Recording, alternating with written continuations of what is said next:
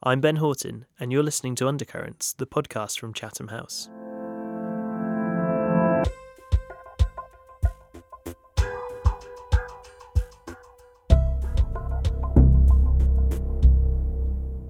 Hello, and welcome back to another episode of Undercurrents. Thank you very much for joining me.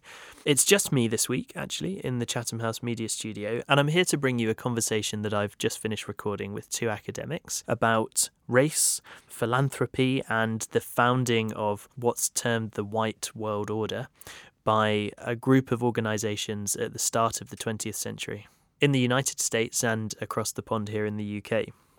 With me, I have Maribel Morey, who is the founding director of the Miami Institute for Social Sciences and the author of White Philanthropy, Carnegie Corporations, An American Dilemma, and the Making of a White World Order, which is published by the University of North Carolina Press and is available now.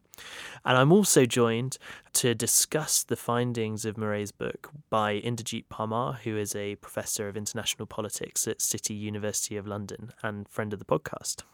So, in what follows, you're going to hear the story of the production of a book which has been the foundation of what's called race relations within the social sciences in the United States since its publication in 1944, which is titled An American Dilemma The Negro Problem and Modern Democracy by the Swedish sociologist Gunnar Myrdal. It's been described as the most famous and influential study of race ever produced, and while its findings are deeply controversial, as, as you'll hear, and have sparked debate and criticism from all sides of the political spectrum, its influence on the way that race relations has been conceived of in the United States since then has been really, really far reaching. And it has implications even for today's politics and the way that the issues of race are conceived of.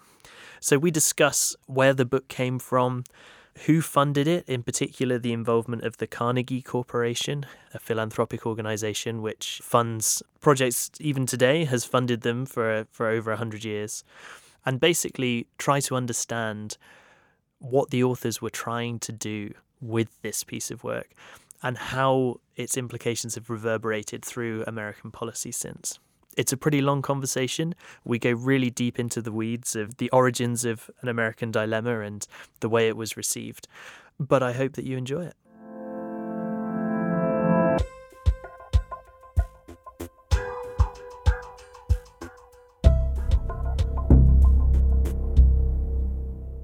Okay, so I'm back in the Chatham House Media Studio on a very, very cold November London day. And I'm joined down the line from presumably sunny Florida, hopefully sunny Florida, by Maribel Morey, the founding executive director of the Miami Institute for Social Sciences. Maribel's new book is titled White Philanthropy Carnegie Corporation's An American Dilemma and the Making of a White World Order. And it's available now from the University of North Carolina Press. And we're here to really dig into these themes. Basically, this fascinating work from 100 years ago almost called An American Dilemma, thinking about the implications for how think tanks and corporate foundations at the start of the 20th century really thought about this question of race relations, which is something that obviously Chatham House is deeply implicated with, along with the Carnegie Corporation. So, Maribel, thank you so much for joining me today. Thank you so much, Ben. Thank you. Thanks for having me. And joining us for this conversation in person, which is lovely, although doesn't seem particularly enamoured of the temperature in this room, I have with me um, friend of the podcast, Inderjeet Parmar. Inderjeet's professor of international politics at City University of London and a visiting professor at the London School of Economics at the moment.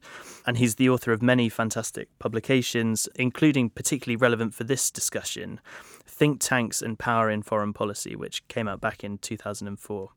Inderjeet was also the first ever guest on Undercurrents. So if you want to go back to series one back in 2018, a renowned time. So check out that episode. Inderjeet, thanks so much for coming. I'm very happy to be here. Thanks, Ben.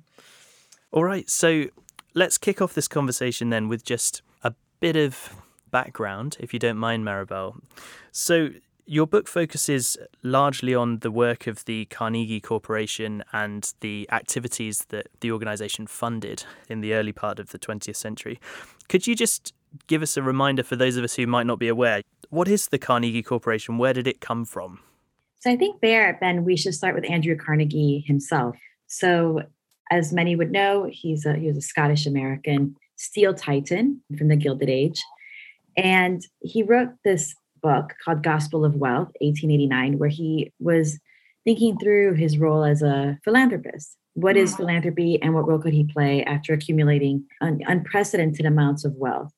Again, this wealth was accrued through labor practices that some, many people, uh, many of his contemporaries found objectionable, uh, breaking up strikes through violent means, letting go of workers when there wasn't a demand, bringing them back. So he was a very, as they would say in the time, like a controversial figure. He then was also thinking about the role he could play um, as far as redistributing this wealth. So he saw, much like his critics, problems in society, including labor relations, and how to solve them. He proposed philanthropy as an alternative to socialism. So he said, no, you do not need to, and he wrote about this in Gospel of Wealth. You know, you do, my fellow Americans, for example, you do not need to vote in a socialist because we can mm-hmm. maintain all the benefits of a capitalist society, all the incentives of it, of, of really pushing people to, to work their hardest and still solve these problems. And we could do this by keeping this money in the hands of those who knew how to accrue it best. They're the ones who are going to know how to redistribute it best. And that's where he um, really teases out this and proposes philanthropy as a good solution to um, the problems of the private sector. And Carnegie Corporation of New York was his wealthiest of foundations. So he was already establishing foundations in the early 1900s. He was just so wealthy that it was just the money was going to be uh, it was going to be impossible for him to just let go of this wealth in his lifetime. So his lawyer suggested that he establish this larger one, Carnegie Corporation of New York, with the broadest aim that he had given any organization at the time, which was to promote the advancement and diffusion of knowledge and understanding among the people of the US. And between 1911 and 1912, he endowed the corporation with $125 million, making it the wealthiest foundation in the world at the time, to be followed quickly by Rockefeller Foundation. Thanks for giving us that overview. So, what in the early decades, what sort of work was the Carnegie Corporation funding? What were their priorities? In the beginning, you know, he the founder is still alive, and uh, they were very much still following his intentions for philanthropy. And two things that would stand out was his funding of libraries and church organs. Again, playing into his vision of philanthropy and capitalism, which was philanthropy was to play a role in enriching the lives of people and still encouraging people to work really hard on their own, you know, lift themselves by their bootstraps. So the idea being that a library was there to enrich people's minds in the community and the church organs to bring in some beauty into the community. So at first, Carnegie Corporation, uh, the board would meet at his home in New York and then slowly move on to its own corporate offices. So interesting origins. Now, two of the main characters, at least at the start of your book, are men called Frederick Keppel and Gunnar Myrdal. I wonder if you could just tell us about each of those two in, in relation to the Carnegie Corporation. Okay, great. So and then I'm going to inject here my own uh, research strategy for the book.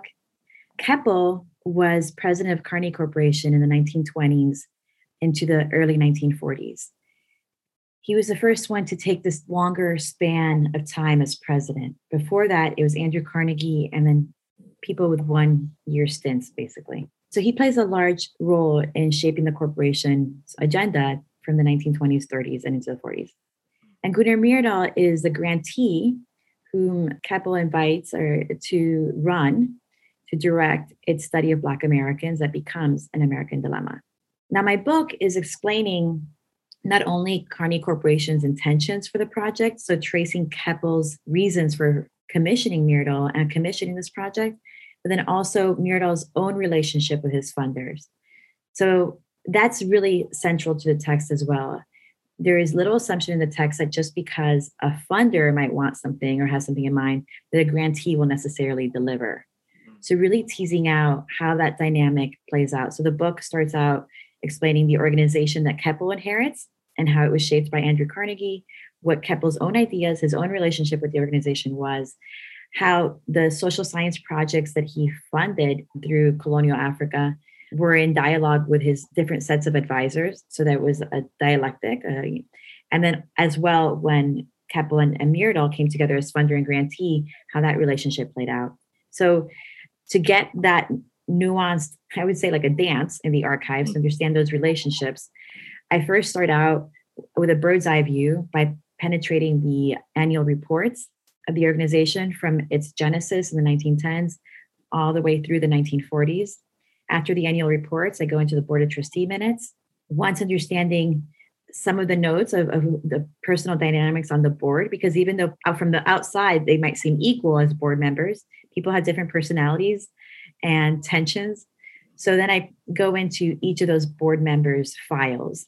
Once I do that, then I start understanding the main advisors that they leaned on. And then I look into those advisors' files and then penetrate the grantees' files. So understanding Keppel as an individual, coming with his own ideas, and then Myrdal as well as his own intellectual coming with his own ideas and how those two came together. Maribel, that's really interesting, and uh, it must have been quite a quite a journey to navigate the very vast numbers of boxes of papers and so on that I know that you uh, you trawled through.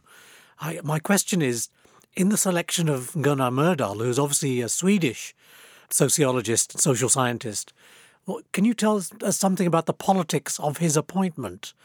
and who the other candidates in the United States or elsewhere might have been uh, before they came on to select Myrdal.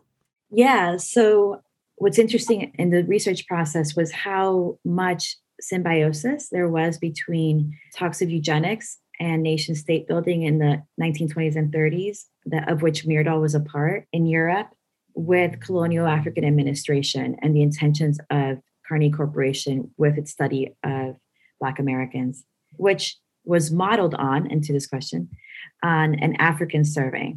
Okay, so then I'll backtrack here. Keppel in the 1920s inherited an organization that privileged the needs of white people in the Anglo American world, and it was explicit. This is in the papers and the documents. These are the historical actors speaking. So when he became president, the organization could work in three geographic areas the United States, Canada, and the British colonies. And the question for Keppel and others on the board would be what are the United States? Does that include the Philippines, for example? What are the British colonies? And sometimes they had their lawyers come in, but for the British colonies definition, this board member who was lifetime board member, he had been a personal secretary to Andrew Carnegie, uh, said what Andrew Carnegie meant by British colonies was quote unquote communities of whites and not just communities of whites, but communities of whites that could dominate that region. So this means that we will not be funding in West Africa, but we can fund in East Africa. And we can fund in South Africa and New Zealand, even though they're not technically colonies, but because they are communities of whites. And we will never fund in India. Let that sink in. That's actually yeah. in the archives, that's in the material.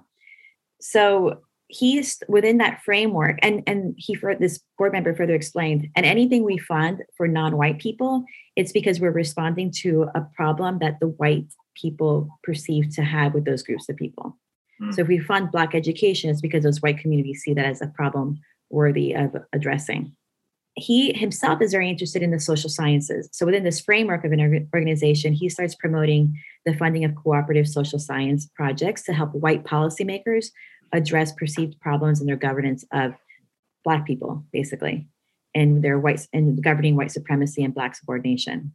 And uh, he's very much inspired to move the organization to British Africa because a close advisor who becomes his main advisor on all things uh, British Africa, J.H. Oldham, warns that there's a rising consciousness in British Africa that could lead to international unrest that would implicate the US as well. And for these individuals who were coming out of the First World War, including Keppel, that was a fear that there could be another Second World War pretty quickly. So the first project was a poor white study in South Africa in 1932. And the second one that funded by Carnegie Corporation under this similar mission was an African survey at Chatham House.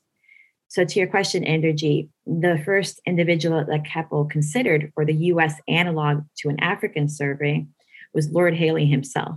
He was this research model, much like the earlier cooperative study, would bring teams of people together. But unlike the South African model, one research person, the research director, would be responsible for the final product, and the other team would be largely invisible. And uh, furthermore, uh, like an African survey and an American dilemma, and unlike the first project, the scope was vast. It would go across geographic regions. So an African survey would go across the continent, an American dilemma would go across the US to help white policymakers across geographies better synchronize their public policies on Black people as a way of, of dominating more effectively. So Hailey was the first one. The uh, idea was to have someone with ex- policy experience in uh, imperial spaces, but you know he was unavailable. An African survey just led him into a nervous breakdown, basically. And they looked for, um, he was asking his advisors at Chatham House in the 1930s for other possible directors. The attention he had, though, was that his growing community of US advisors of social scientists suggested that someone from a colonial experience would not be taken as seriously by white social scientists, the social science community. At the same way, nobody from a fascist country at the time would be taken seriously as objective, as middle ground. And if you're considering the 1930s in Europe and possible um, white European men to direct the project, countries were falling off the consideration very quickly. And Myrdal was already part of the Rockefeller network. So he was considered in the 1920s one of Rockefeller's in the 30s. There's a quote where they said, We really bet on a winning horse. So he was a Rockefeller Fellow in 1929 to 30. He and his wife, Alva Reimer Myrdal. And he was a winning horse because he, from the perspective of the Rockefeller organizations, was doing exactly the kind of social science they wanted, which was applying it to a social problem in Europe, in the case of Sweden population problem, and finding solutions for it. So even though he wasn't coming from a colonial context like um, Hailey, who was an officer in India and, and had done the study in Africa, he was coming with national public policy experience that would blend well with the vision of the US project as analog to an African survey. Were there any African American social scientists who were even in, in the frame for such an appointment? I, I know you mentioned W.E.B. Du Bois, among others, in the book as well.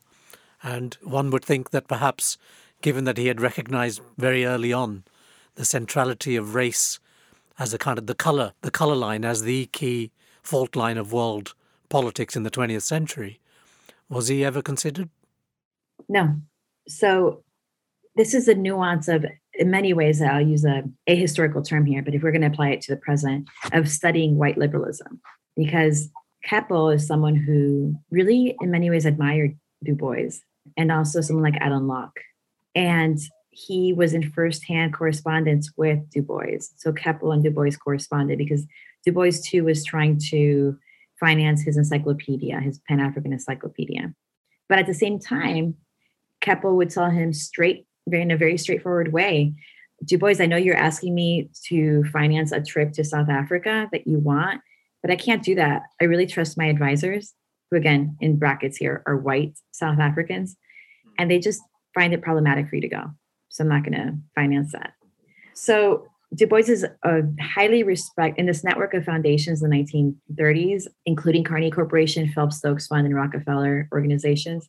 Du Bois is highly respected and feared. They call him, you know, like I didn't reject. Uh, Keppel would tell um, one of the main leaders of the Phelps Stokes Fund says he tells him, I didn't reject the encyclopedia, and my board didn't reject the encyclopedia because we think he's a firebrand, but because another reason. But they use the word firebrand and even when they're talking to him in the 30s, they're suggesting that he's um, tamed since they first met him. So it's a level of respect, and yet very much keeping Du Bois in the periphery of funding. So we've explored the background then, and uh, Gunnar Myrdal is ultimately sort of engaged by the Carnegie Corporation to do this massive study, which ends up being published as An American Dilemma. Could you just give us an overview of the scope of that book and what its kind of key arguments were. What was its contribution to how American social scientists were understanding race relations? So, this has been a really hard part of writing this book because I always, no, it's not the part where it's a two volume study, which honestly, a few people read, you know, from beginning to end. My job is to read really boring texts from the early 20th century. But the hard part is trying to get into the psyche of my readers so there's a version of an American dilemma that is understood by many white Americans, which is the main message, the framework. And then there's the version of an American dilemma if you penetrate it one level below. And in that spirit, my book starts out with two quotations from the study, introducing how I'm going to reframe and explain how it was a little bit different than what many Americans might remember it as. And but then I start off with the very traditional narrative of how it's remembered. So with that overall context, Gunnar Myrdal writes in an American Dilemma, Americans also recognize that America has to take world leadership. The coming difficult decades will be America's turn in the endless sequence of main actors on the world stage. America then will have the major responsibility for the manner in which humanity approaches the long era during which the white peoples will have to adjust to shrinkage, while the colored are bound to expand in numbers, in level of industrial civilization and in political power.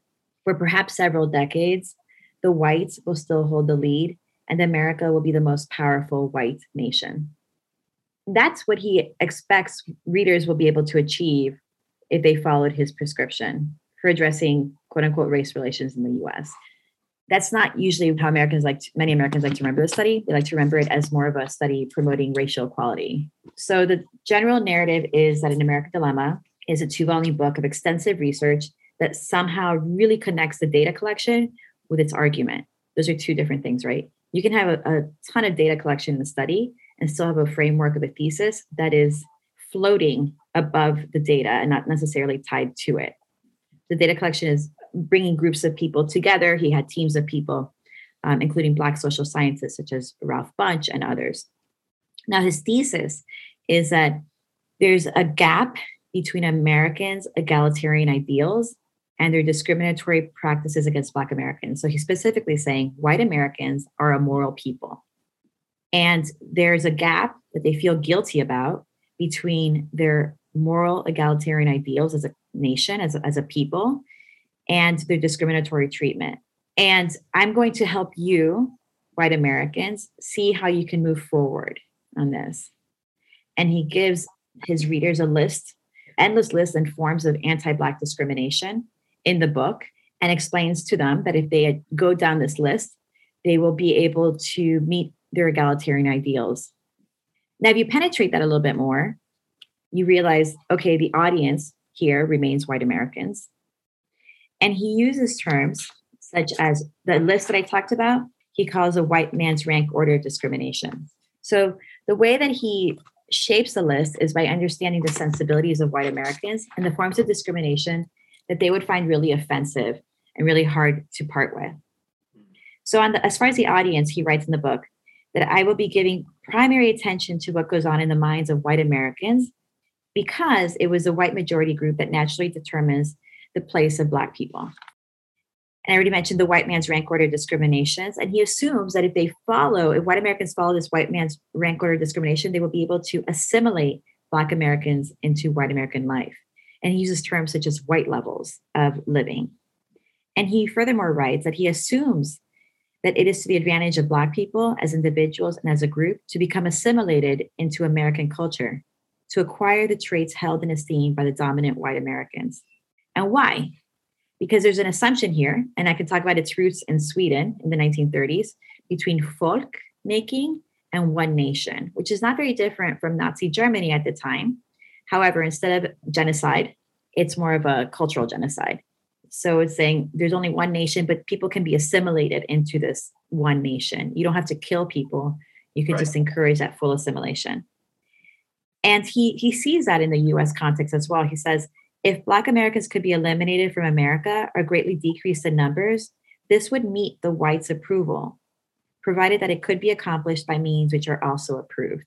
So we can go on and on, but in many ways, an American dilemma is complementing the funder's vision of providing a blueprint for white policymakers to address a problem and governance of Black people in the US that would only help fortify white Anglo American leadership.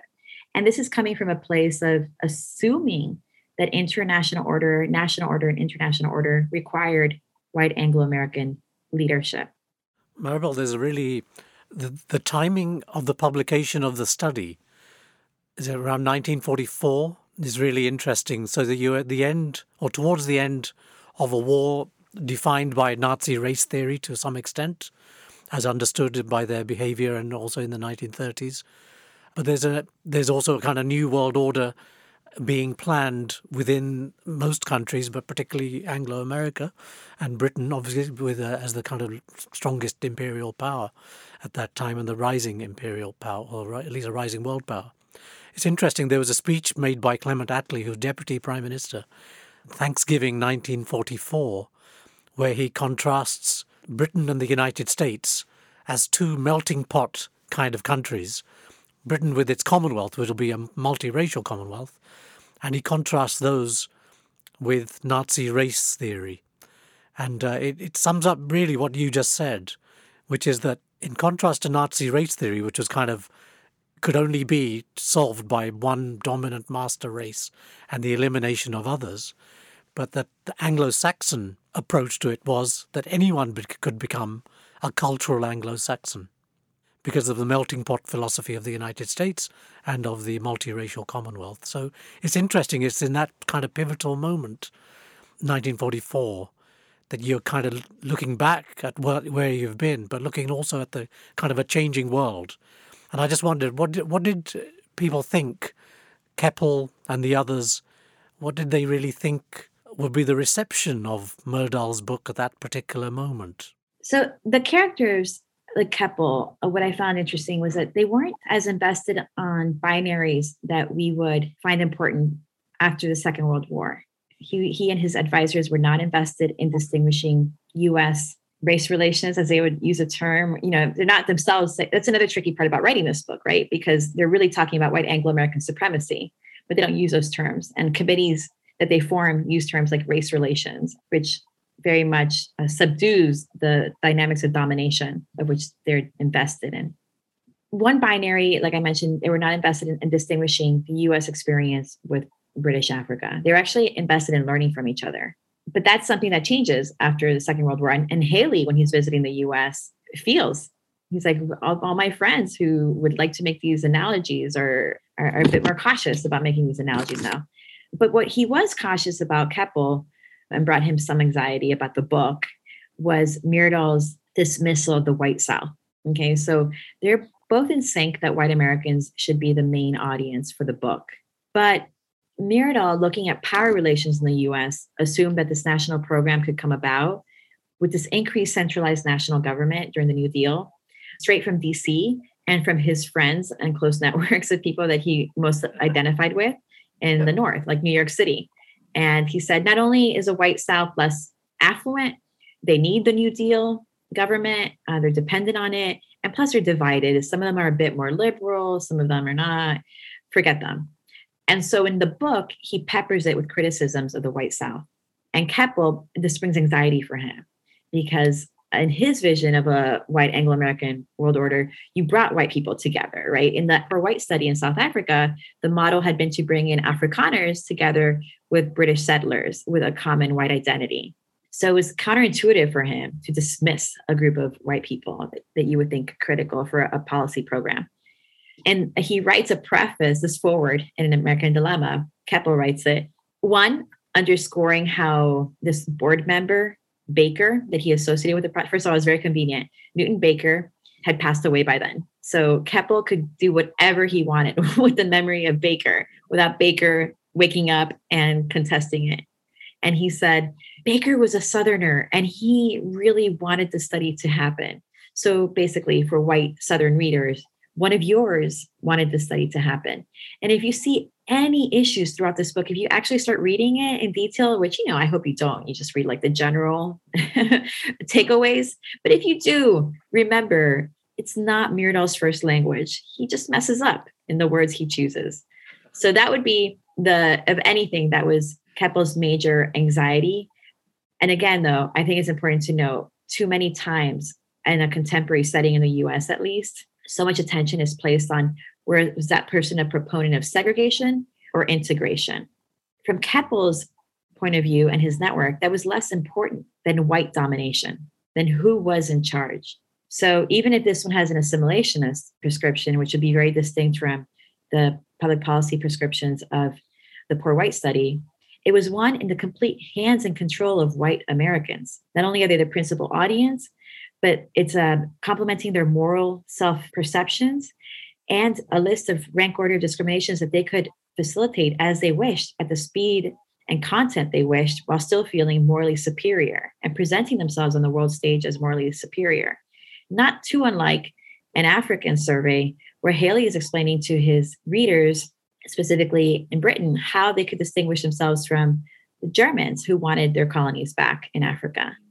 And that they were a morally superior beings who could develop and justify their presence on the continent through development lots we could pick up there, but I'm just conscious of time. So I just wondered if you could tell us a bit about how the book then was received by the policymakers they were trying to reach out to. What did we ultimately see in the immediate post war period and onwards? How much currency did this idea of assimilation gain in Washington and in state governments? What happened next? Well, when I would say that even today, and reflected in many Americans at the time, there's so much white supremacy in how white Americans like to define equality. So there was little question that blackness, black culture, black life, anything is inferior, much like Latinidad, you know, today. Uh, but there's sort of like forms of poverty that if you can, you would shed them. So there wasn't a lot of questioning between assimilation and equality. That's still an assumption of assimilation into white Anglo Americanness. And it was really relatively well received. Again, Myrdal wrote this book over the span of years within these networks in DC and New York, and with much collaboration amongst policymakers and the social science community, the dominant one. So it was largely praised. And President Truman created a committee on civil rights, and the group was very much inspired by the language of Myrdal. The US Supreme Court in Brown v. Board of Education in 1954 cited Myrdal as justification for, at least in the case of public school education, overturning Plessy v. Ferguson, separate but equal doctrine. That is when the book started getting more criticism from quote unquote the white South. And organizations like Carnegie Corporation started being criticized as potentially red.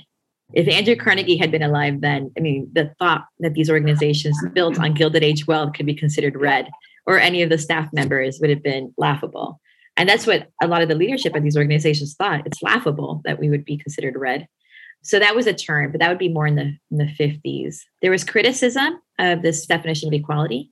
Famously, Ralph Ellison, a Black author and intellectual, criticized Myrdal's assumption that equality required the erasure of Blackness, Black institutions, etc.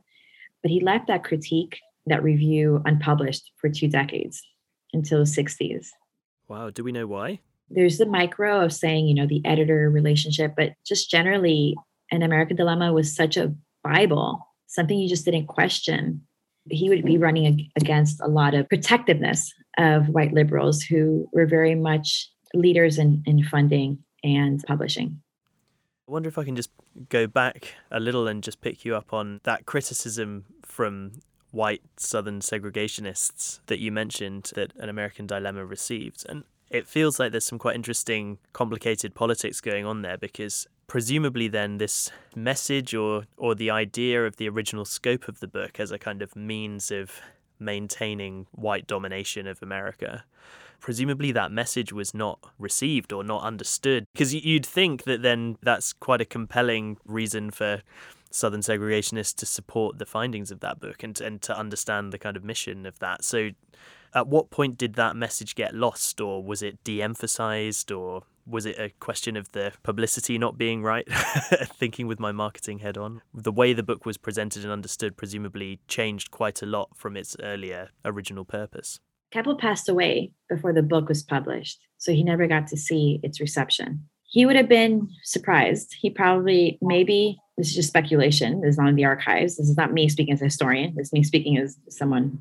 who's been there for a while in the archives.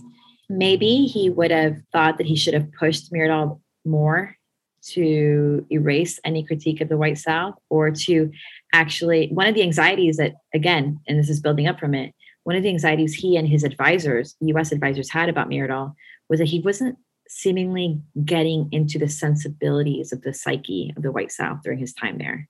And it's a big worry from his Rockefeller networks as well. So I think ultimately the conversation became segregation versus integration in the US. So if an organization was backing integration or assimilation, really, they were necessarily against segregation. Like so, the conversation on what it meant to maintain white domination in the U.S. just shifted into this binary. Can you zoom out a bit then and, and tell us a bit about how this book related to the wider Carnegie project of international order formation, I guess. Like these organizations were very much involved in the post war environment as well. The new international system functioned. And I think, I mean, Inderjeet, maybe it would be good to have your opinion on this as well. But over sort of several decades since, it feels like the racial underpinnings of that order have been downplayed in the academic circle. So, could you tell us how an American dilemma fits into that whole narrative and that order building project? So, we can even go back to Andrew Carnegie himself, right? Even today at, at Carnegie Corporation, they might talk about his support of international peace but if you read Triumphant Democracy, one of his books, which was published in the 1880s, 1890s, different editions, he talks about a British American Union, the value of bringing together an English speaking race. And he gives a lecture in 1907 at the Philosophical Institute in Edinburgh, Scotland, where he talks about Black education and why he finances it and provides it as a model for other parts of the British Empire and their governance of other colonized groups. So if you start connecting the dots between seemingly non quote unquote non-racial terms like international peace international order and union you start seeing that it is very racialized. And from the very you know from the very genesis of some of these organizations founders including carnegie at carnegie corporation. And an american dilemma is a reflection of those institutional priorities. So keppel much like a lot of other people at these organizations or you know our peers fear international disorder and want to promote international peace. I mean, that's where his psyche was. One of my assumptions, I don't know about you, Inderjeet, but when I'm in the archives, I assume that everyone has their Fruit Loops in the morning and wants to do good in the world or their own their own perception of what it is.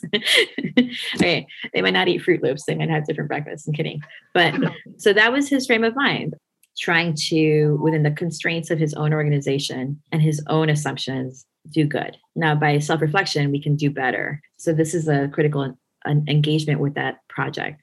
And what he thought he was doing good was in helping other policymakers, yes, who happened to be white. Yes, because of that, he trusted as his advisors to give objective, quote unquote, information. So we can critically engage with all these different terms. And an American Dilemma was part of that project in the sense that he had been alerted by Baker. Well, he used that opportunity on his board. He said, okay, Baker says there's a problem with our funding of Black schools in the US. Baker has just told, he stood up at the board meeting and said in the 1930s, if we really want to do something about quote unquote the problem of Black people, which is basically the problem of Black people's very existence, you know, however you want to frame it, it's either like the problems they associated with them or assumptions about lack of development, et cetera, et cetera, just Black people generally, then we can't just focus anymore on funding schools in the South and funding agricultural and industrial because I'm living in Cleveland and I see urban unrest, crime, and illness. And if we really want to do something about this problem, it has to be national. Boom. Keppel is jumping on this because even a year before he wanted to change his funding priority, but that was Andrew Carnegie had established it himself. So that's really hard for a president to shift from, especially when you have lifetime members on the board who were his personal secretaries. And so he takes that opportunity to suggest this analog to an African survey. It's supposed to be national in scope, but Myrdal at the end, the evolution of the project, explains how this national project could inform and further strengthen white Anglo American domination internationally, especially during the Second World War. As Inderjeet was mentioning, it's this pivotal moment of shift, uh, thinking about being connected to the past, but also the future beyond the Second World War. That story of Anglo American dominance and the racialized basis of that is very overt in the period that you're talking about, Maribel. But I think things change, if you like, through the course of the Second World War, with Japan's military triumphs puncturing white superiority, in Asia at least. But then also you get the Cold War onset from 1947, which introduces, uh, then from 1949 with China as well, a non Western power as well as the rise of independence movements, and particularly the what is called the Revolution of 1947, the, the freedom for India, and then later followed by you know, obviously Pakistan and Ceylon at that time, and then later in the late 50s, uh, Ghana, Nigeria, etc. So I think there are sort of big changes in the world order and big changes in relation to the idea of race and how loudly you can speak about it. So white superiority was the scientific open conclusion in the 1880s to the 1920s. But in a new world where the Soviet Union and China are using racism and anti colonialism as ways of recruiting the newly independent Asian and African states, uh, you can't speak about that much more. And they're pointing to South Africa and Rhodesia and uh, the Deep South and so on, and later on to the colour bar in Britain as well by the late 1950s into the 1960s. Second thing, of course, is you had the, the assertion of the Asian and African powers themselves. So, in a way, the attention to white opinion, white liberals, as what are you going to do? How are you going to act in this new situation? It suggests that at a certain time you could talk openly about white supremacy and be a white supremacist, and that solved the problem of race through domination. But now you couldn't. So that in effect, race becomes an embarrassment. And I think there's a kind of race silencing which goes on to manage racial sensibilities. It still is how will white settler communities in Kenya, uh, Rhodesia, South Africa, etc., deal with the rise of African power, for example?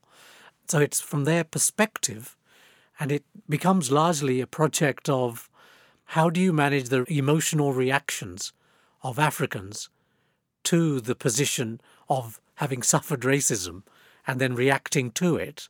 How do you moderate that conflict and effectively ease it out of the politics of those countries and the politics of the world, in which, as uh, Myrdal you quoted saying, where the white race is diminishing in size relative and in relative power.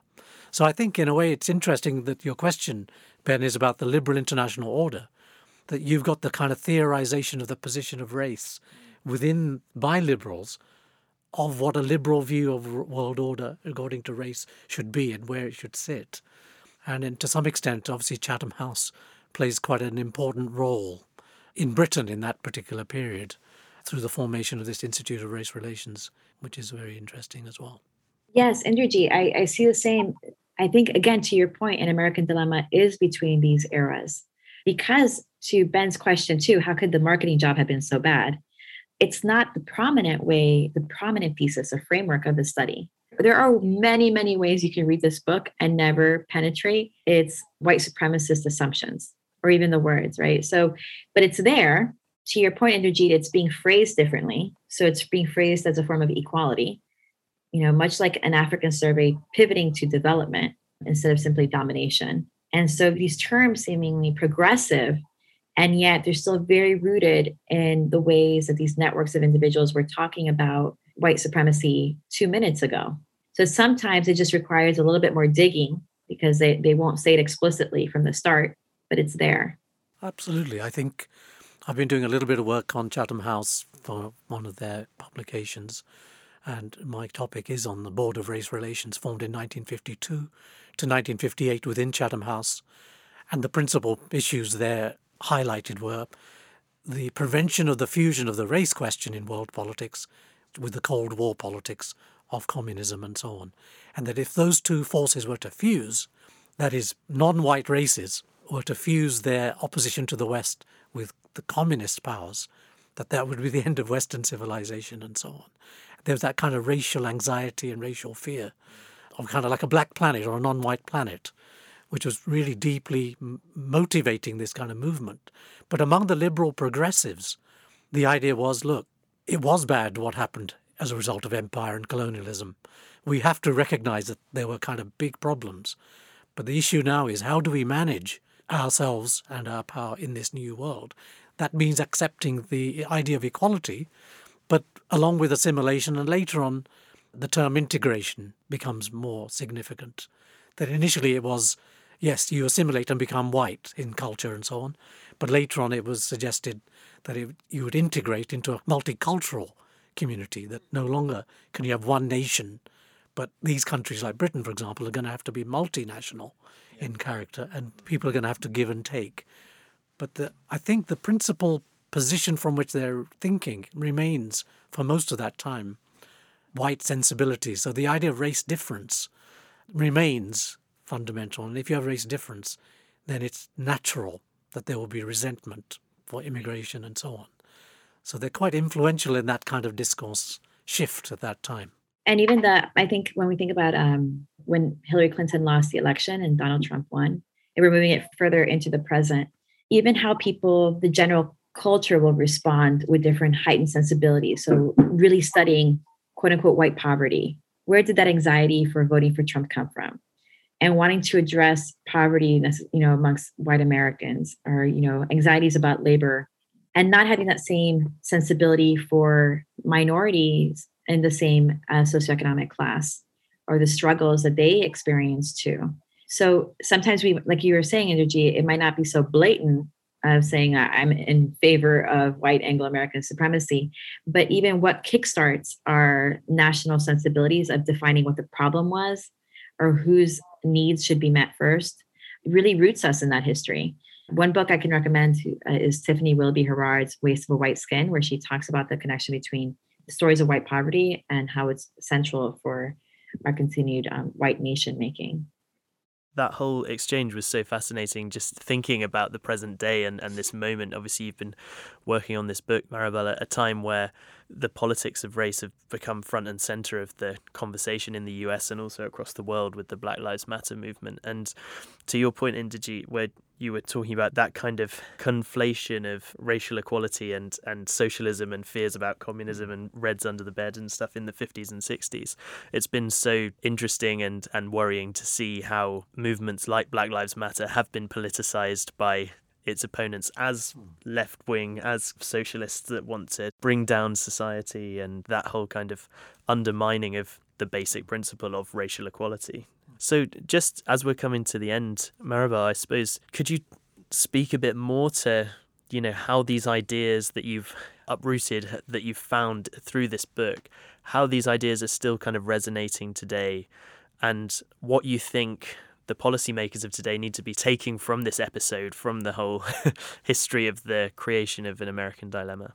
Black Lives Matter to me is a movement underscoring the need for freedom from police brutality, freedom from boilerplate responses from companies, from universities, from governments to these protests. So, one question I would ask ourselves is why is uh, Black Lives Matter so threatening? To many people. Like, why is it threatening for people who have experienced absolute anti Black discrimination, violence, perpetration from state and non state actors? Surprising, or why, how has it not met with love? And I use love because if there is a love of mankind, and we talk about that in the world of philanthropy, then how could those cries not be met with absolute love and sincerity? So I think if we're connecting it with the past, there's a deep, deep fear of rising racial consciousness, specifically amongst Black people across geographies. And realizing, as Inderjeet was mentioning too, you know, like the realization of subjugation and possible retaliation. It what happened happened, and we have to confront it. So I would say that the echoes are the fear of that realization, the fear too of sitting across the table as equals on the international stage the fear of a, a, world order mm. free of domination. I don't think any of us like it's a really hard concept to wrap ourselves around. But i will read a quote from du bois because i think i end the book with it. We assume so much that international peace requires domination but that doesn't really make sense right? How can you have peace with domination? Uh, and he really said it in color and democracy published in 1945 he wrote, he both observed and predicted. The hope of the world lay in the union of Britain and the United States to dominate mankind. Yet, up from the throats of these people, the colonials, the minorities, and the depressed classes, one increasing cry for freedom, democracy, and social progress continually wells.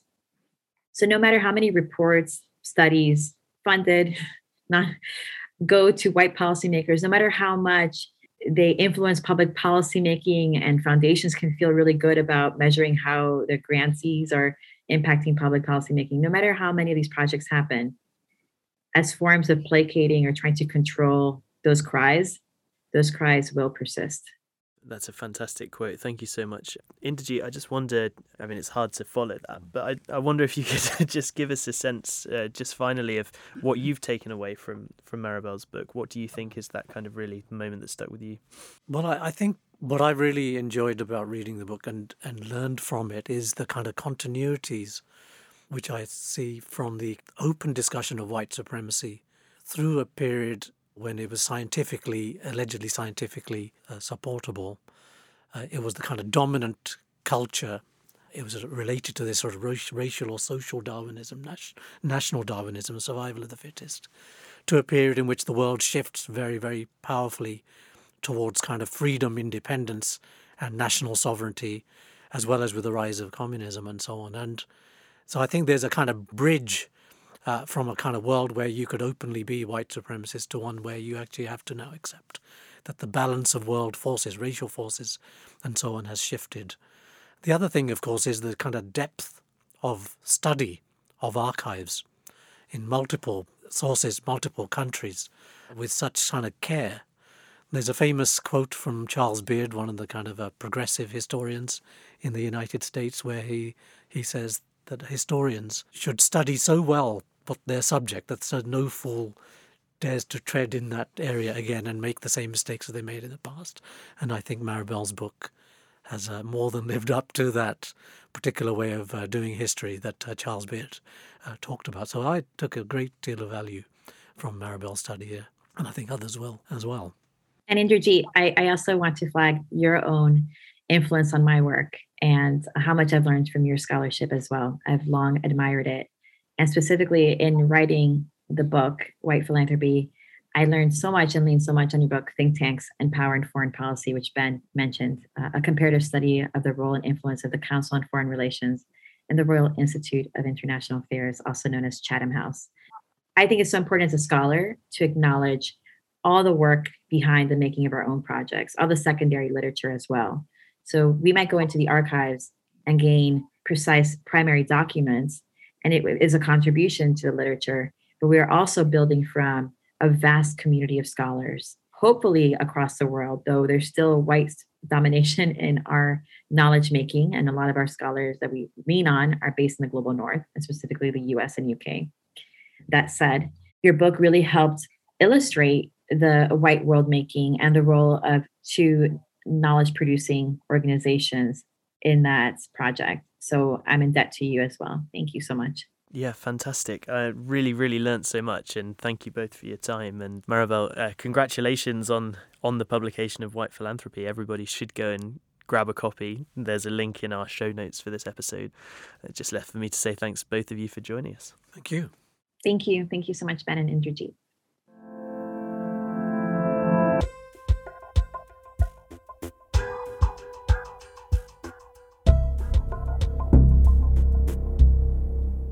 All right, that's it for this episode of Undercurrents. Thanks so much for listening through to the end. I hope you found it as interesting as I did when I was recording it. This is probably the latest in a series of different episodes that we've done over the last couple of years, reflecting on different elements of Chatham House's past as a research institute. And I think some of the aspects that we touched on there with the African survey by Lord Hailey and other projects that Carnegie funded at the Royal Institute of International Affairs, I think gives us a lot to reflect on as much as the content on An American Dilemma.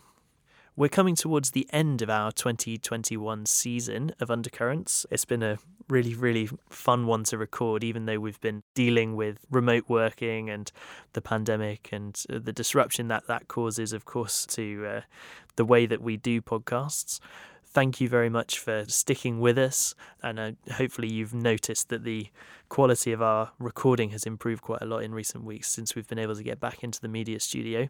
Hopefully, fingers crossed, 2022 will be a lot smoother, but we have a couple more episodes to release before Christmas.